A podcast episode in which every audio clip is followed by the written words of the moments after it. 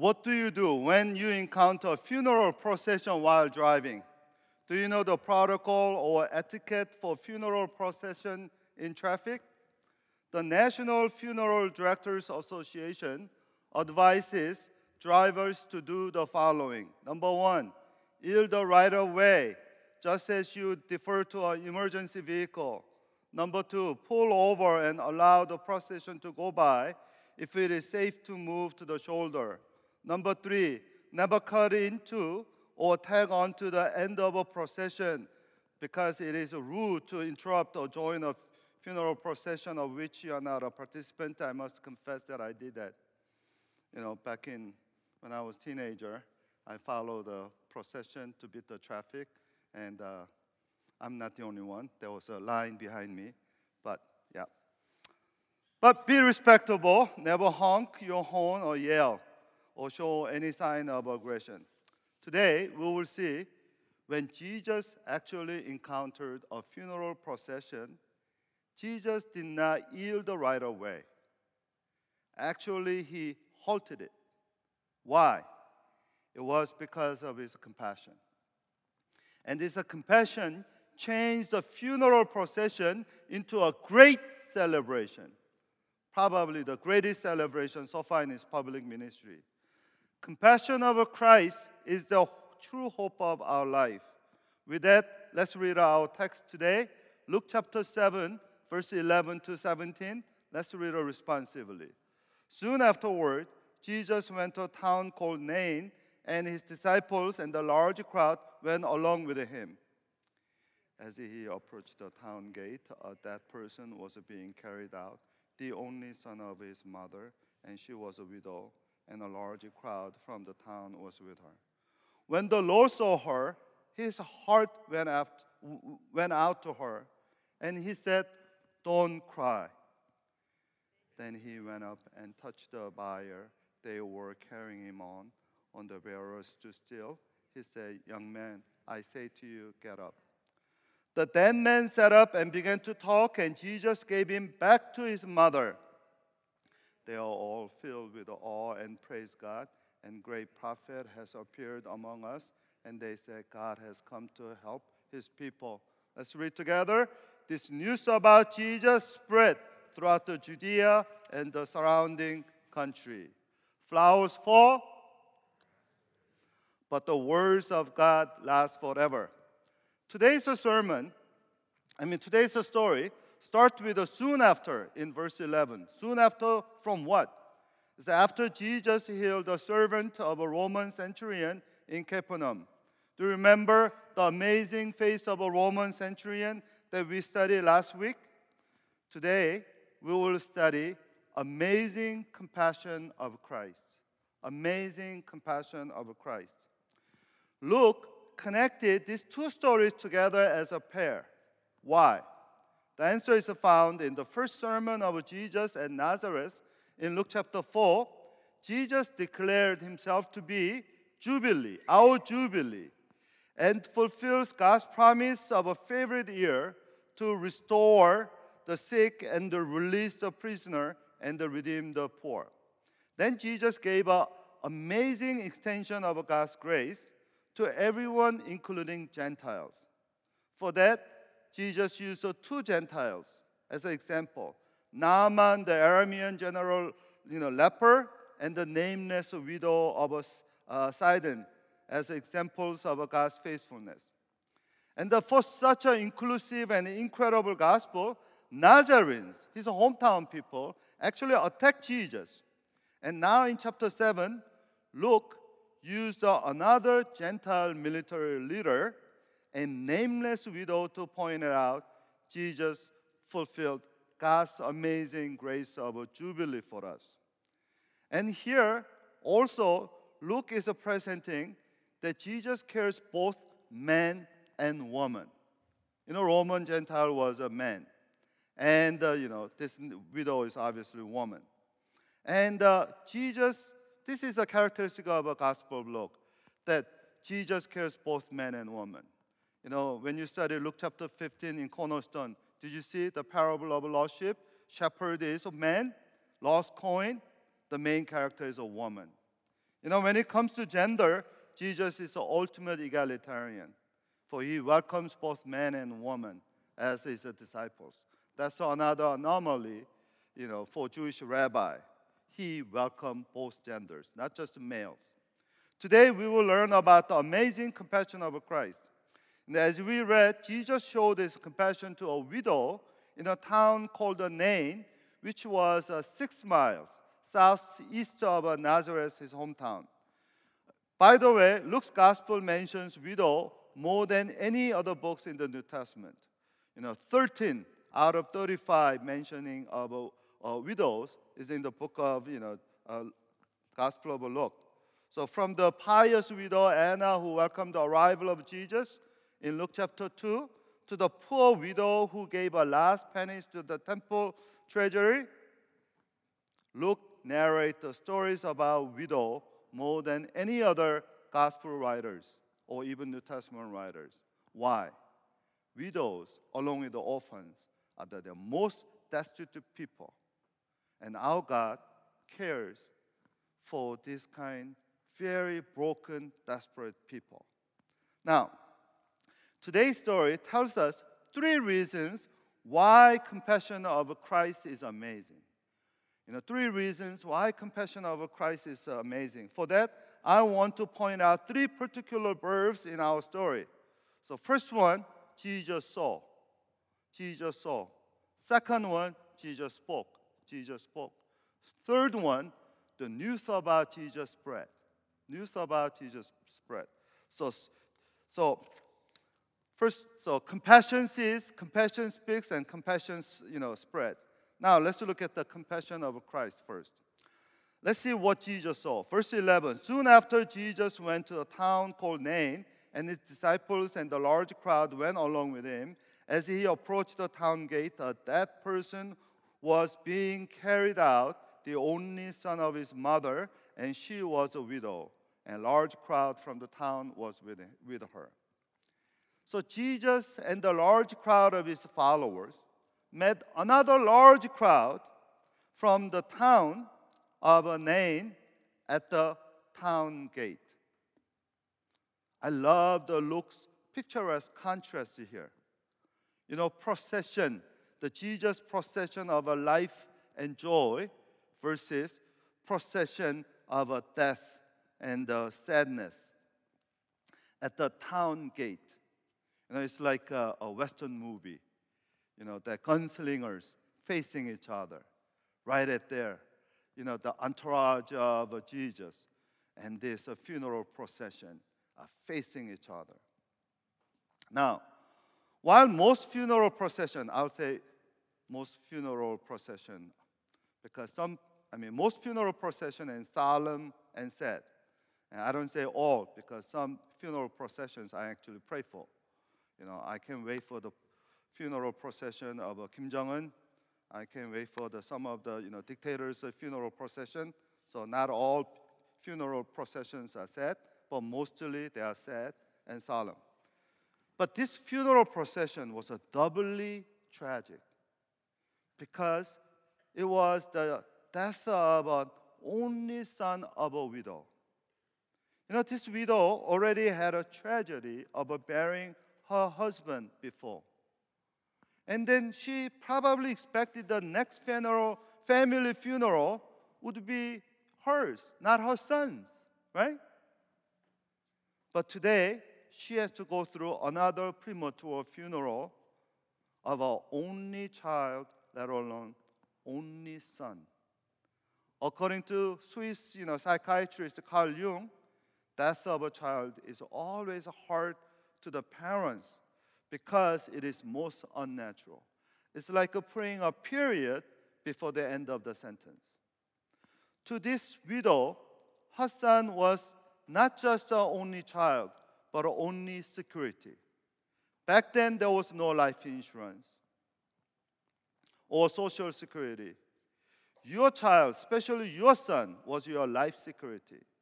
Nothing could be worse for this widow.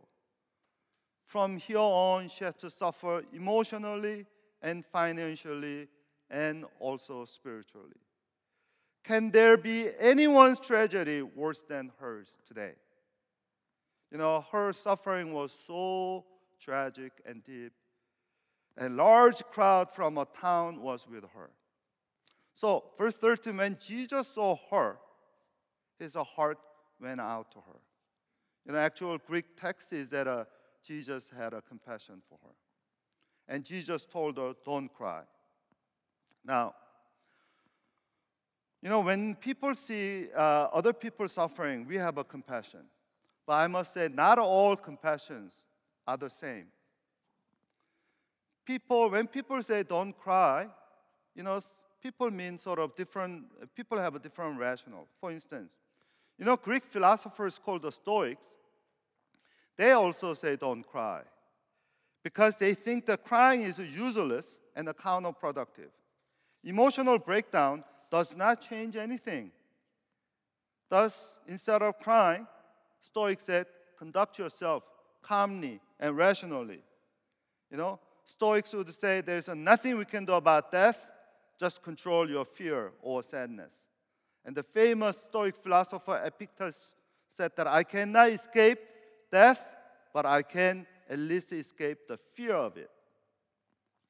How about in the East? In East, Buddhists go further. Buddhists say, don't cry, but accept the suffering as a part of our life. It is very similar to Stoics, but Buddhists go a little deeper. And uh, there is a famous parable in Buddhism called the parable of a mustard seed. And the main character of that parable is a woman named Kisa Kotami, who lost her only child and was struck with a deep grief. So she carried her dead son to Buddha and asked him to make her son live again. With patience and compassion, Buddha heard her story and said to her, Kisa Kotami, there is only one way to solve your problem. Go and find me four or five mustard seed from any family in which there has, they, there has never been a death. So Kisa Kotami was filled with hope, set off the straight way to find such a household, and very soon she discovered that every family she visited had an experience of a death of one person or another. And uh, in the process, at last, she understood what Buddha wanted her to find out for herself that is, suffering is a part of life and death comes to all. Once uh, uh, uh, accepted the fact that death is inevitable, she could stop grieving. She finally buried her child and later returned to Buddha to become his follower. Okay, the reason I mentioned, you know, this uh, a Buddhist story was to actually to share a testimony of a Buddhist monk who later became a Christian pastor. And his name is uh, Hwa Kim, formerly known as uh, Abbot Haegyong, Haegyong Snim, Korean would say. He was a son of a Buddhist monk of a Jodo sect which is a Japanese version of a Pure Land Buddhism, and they allowed the, the monks, Buddhist monks, to get married.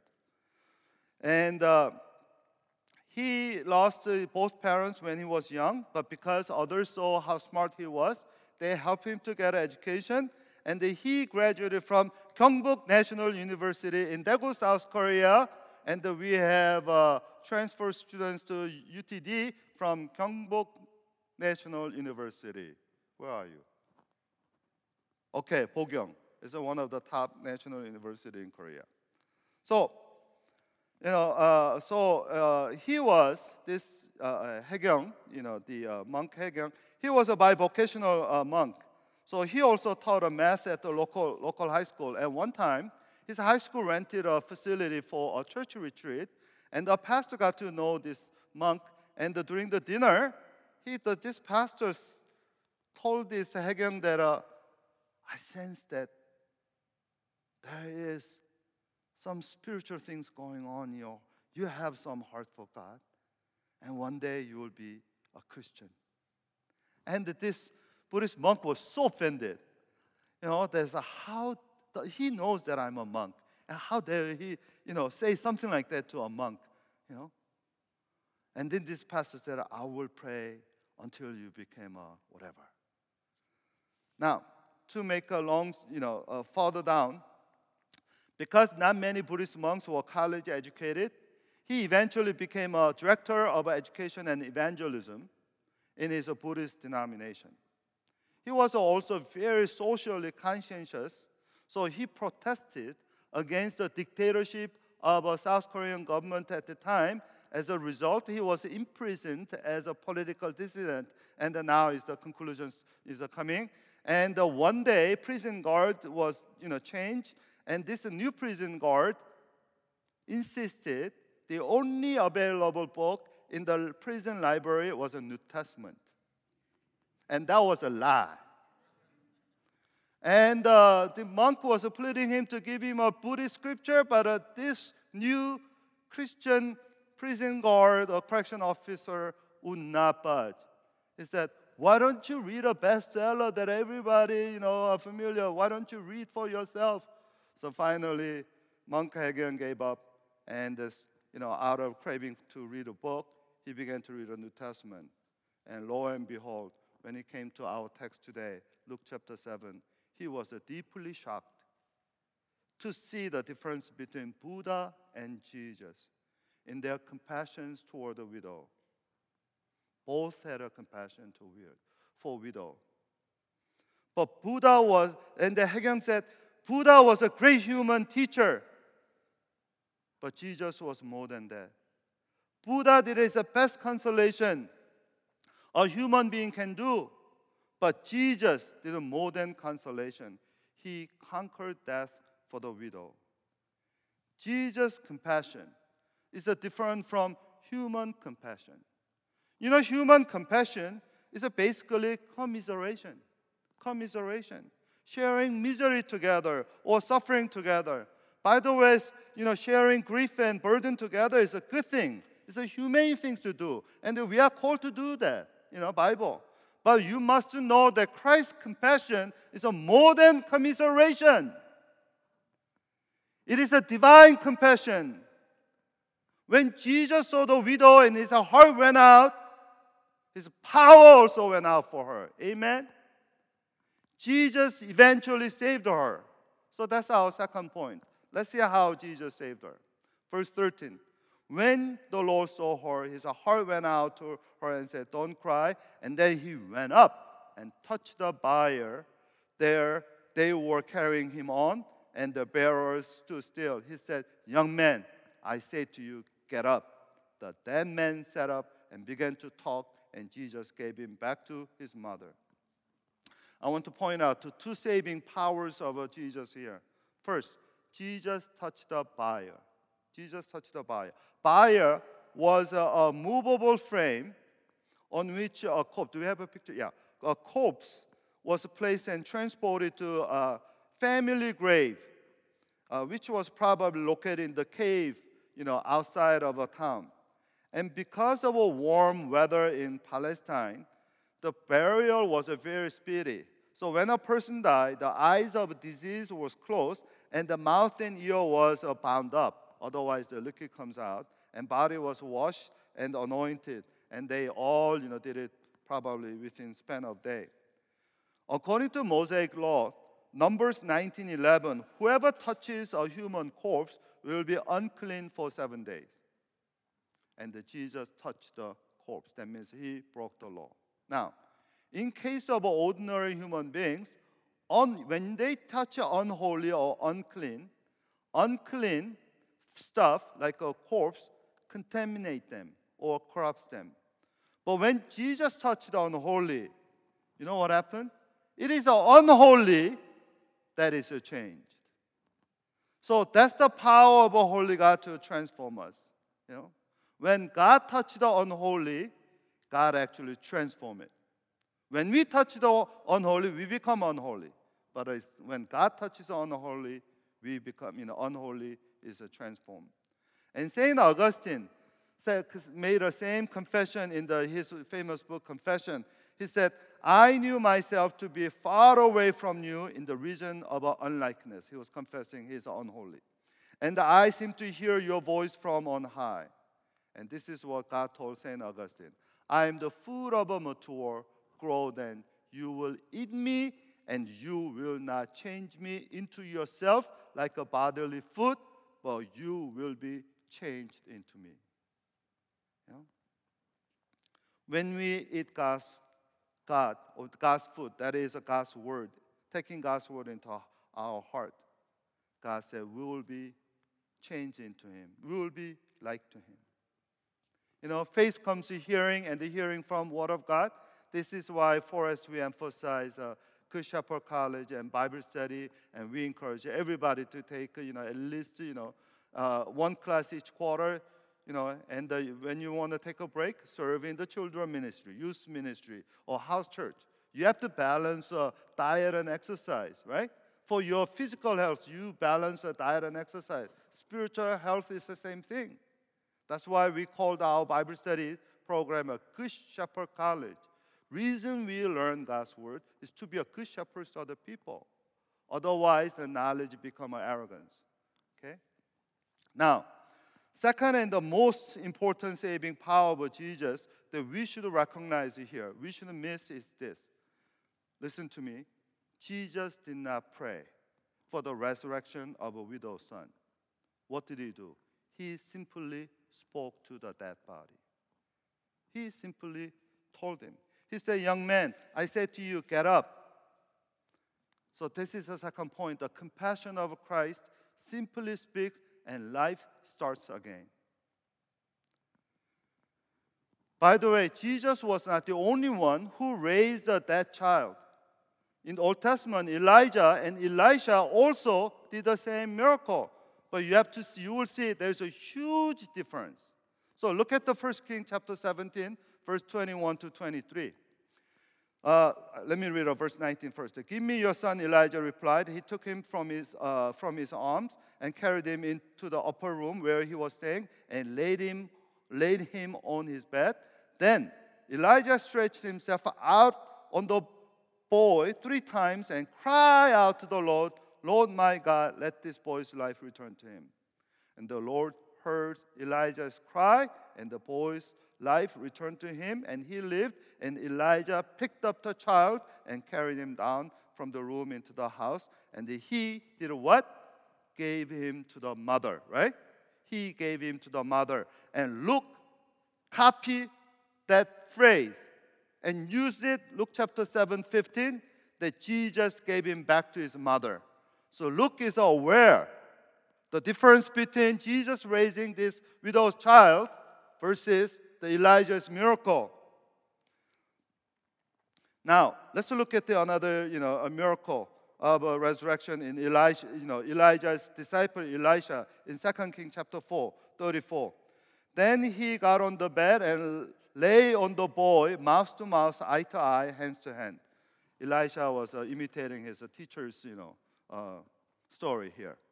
And then he stretched himself out on him, and the boy's body grew warm.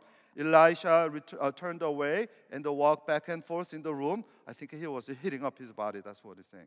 And he got on the bed and stretched out on him once more, and boy sneezed seven times and opened his eyes. Now, both Elijah and Elisha cry out to God and performed the somewhat elaborate maneuvers.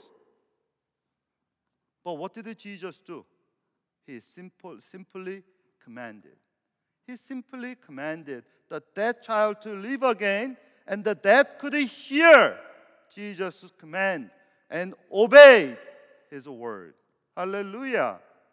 Once again, we need to see here that Jesus did not pray simply spoke to the, that person, that person as if he was alive, and Jesus is a truly Lord of both the dead and living. And in his presence, death has no power or any effect at all. Death, death cannot block or hide anything in the presence of Jesus. This dead man could hear Jesus and much more reply to him. So, whenever Jesus is present, life is present too. Here, Luke is telling us Jesus is a more than prophet. Jesus is a more than prophet. He was more than an agent of a God's miracle like a prophet Elijah and Elisha. He himself is a source of a miracle. He is a God man. He is a Son of God, incarnated in human flesh to save us. Now, let's see and the third and final truth about the amazing compassion of Christ in verse 16 and 17. They are all filled with awe and praise God. A great prophet has appeared among us. They say, God has come to help his people. The news about Jesus spread throughout the Judea and surrounding country. Here, the third and final point is a powerful compassion of Christ spread all over. You know, notice this. This miracle happened where? Town called the Nain, which was located in Galilee, north of in you know, northern part of Israel. But news spread to where? To south, to the main Jewish province called uh, Judea. That means its impact was more than local. It was a national, even international. Surrounding country people were excited about this story. Here, Luke connects the story of Jesus to his later ministry in Judea, where he would, you know, show later that Jesus would show us later the ultimate resurrection through his death on the cross. Luke wants to tell us this story has a ramification to everyone who heard it and still hears it. Now, wake up and imagine how shocked and happy the widow was. Can anyone feel more saved than this widow right now?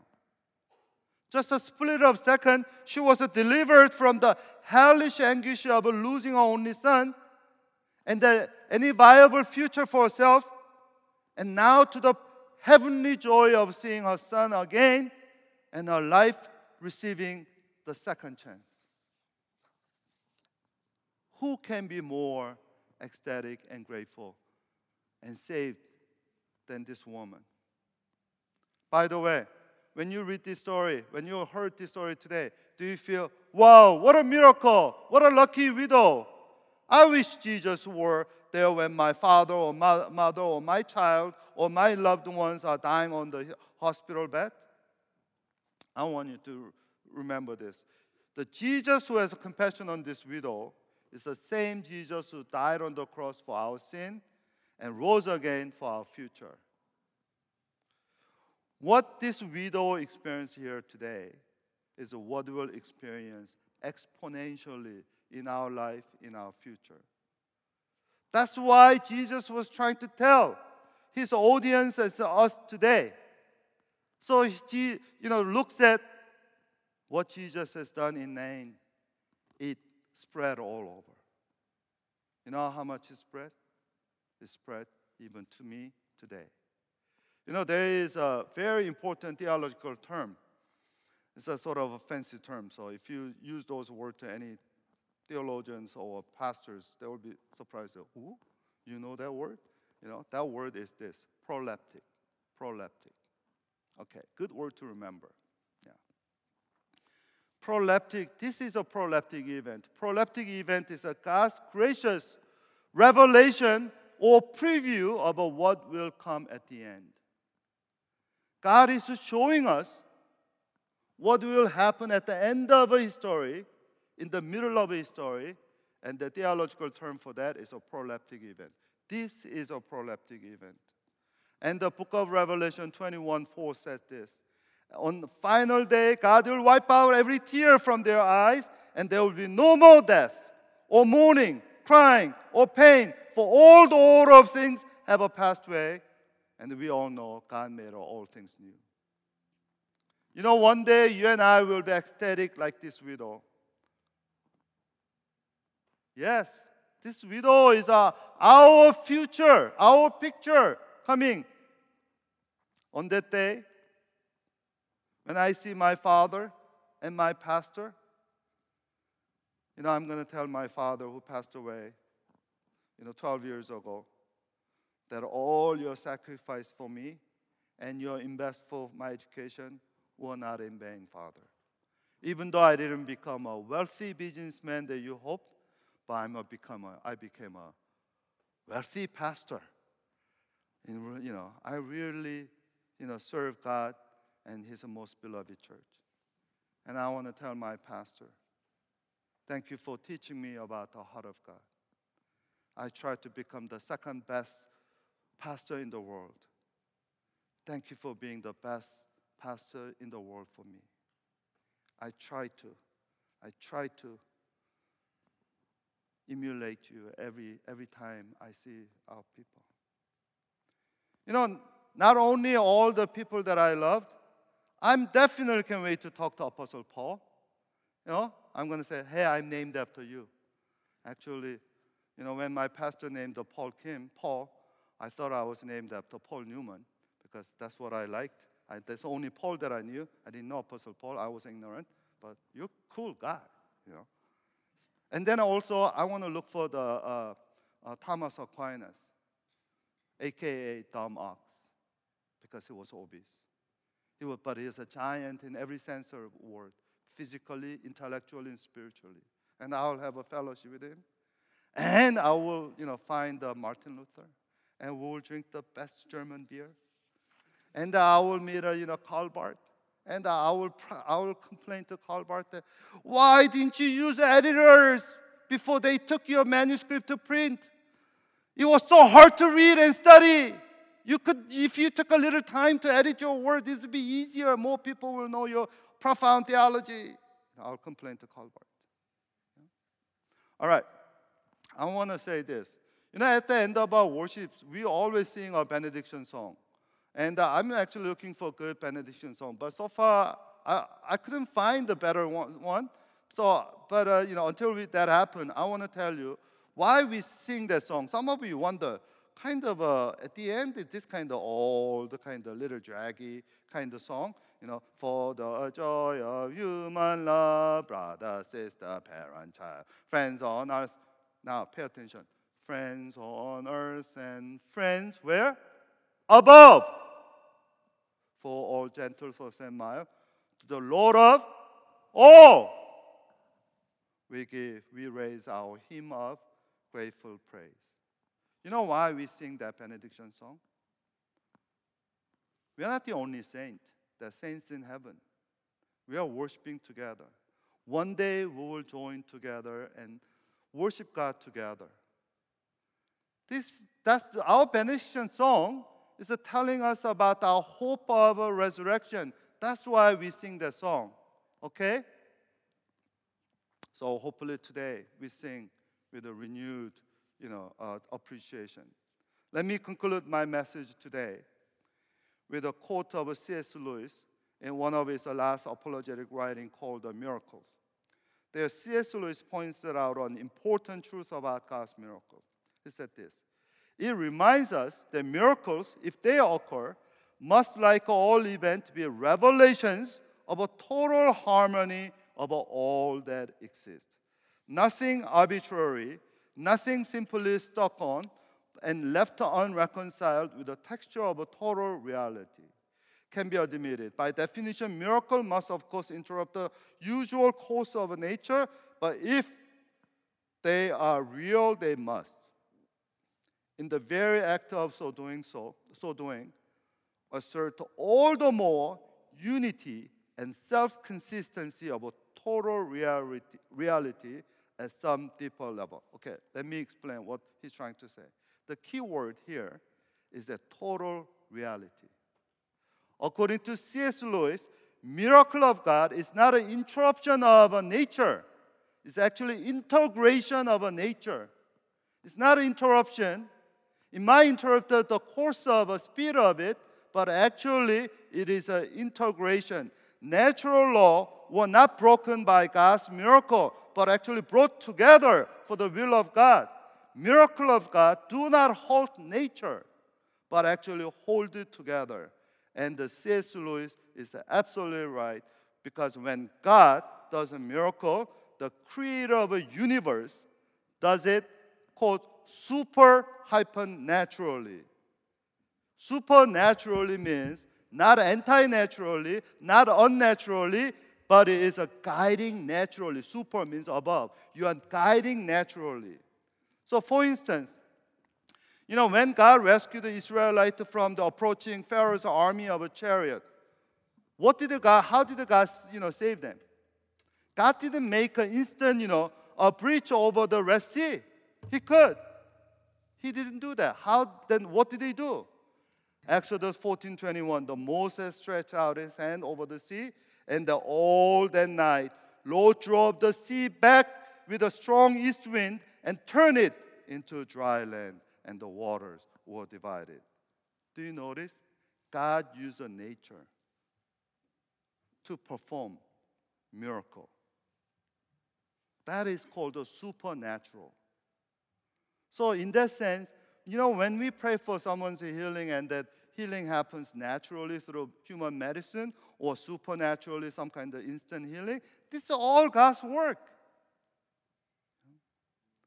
When God does a miracle, God is exerting the authority of a creator for all of us. And the amazing thing is that nature obeys God. Amen? We need to learn from our nature. Because every season, nature obeys God. Only one who doesn't don't obey God is us. Inconsistent is us. You know, Martin Luther said, Our Lord has written the promise of a resurrection, not in the books alone, not in the Bible alone, but every leaf in springtime.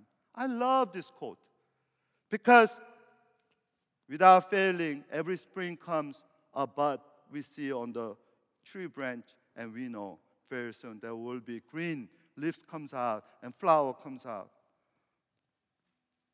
Every bud you see on the tree, I will remind you about your resurrection and my resurrection, our glorious future. Amen. Our beloved uh, Dallas African American pastor T.D. Jakes, Bishop, Bishop, Bishop Jake, or whatever, whatever. T.D. Jakes you know, said it this way salvation is the root, root of our life, resurrection is a fruit of life. So true. We are, because of Christ's compassion, His love planted a salvation in our heart. And one day we will be fully resurrected, fully alive with our loved ones. That is a compassion of Christ. And let us be compassionate, show compassionate and compassionate action and kindness and gentleness to the people around us. Let's pray.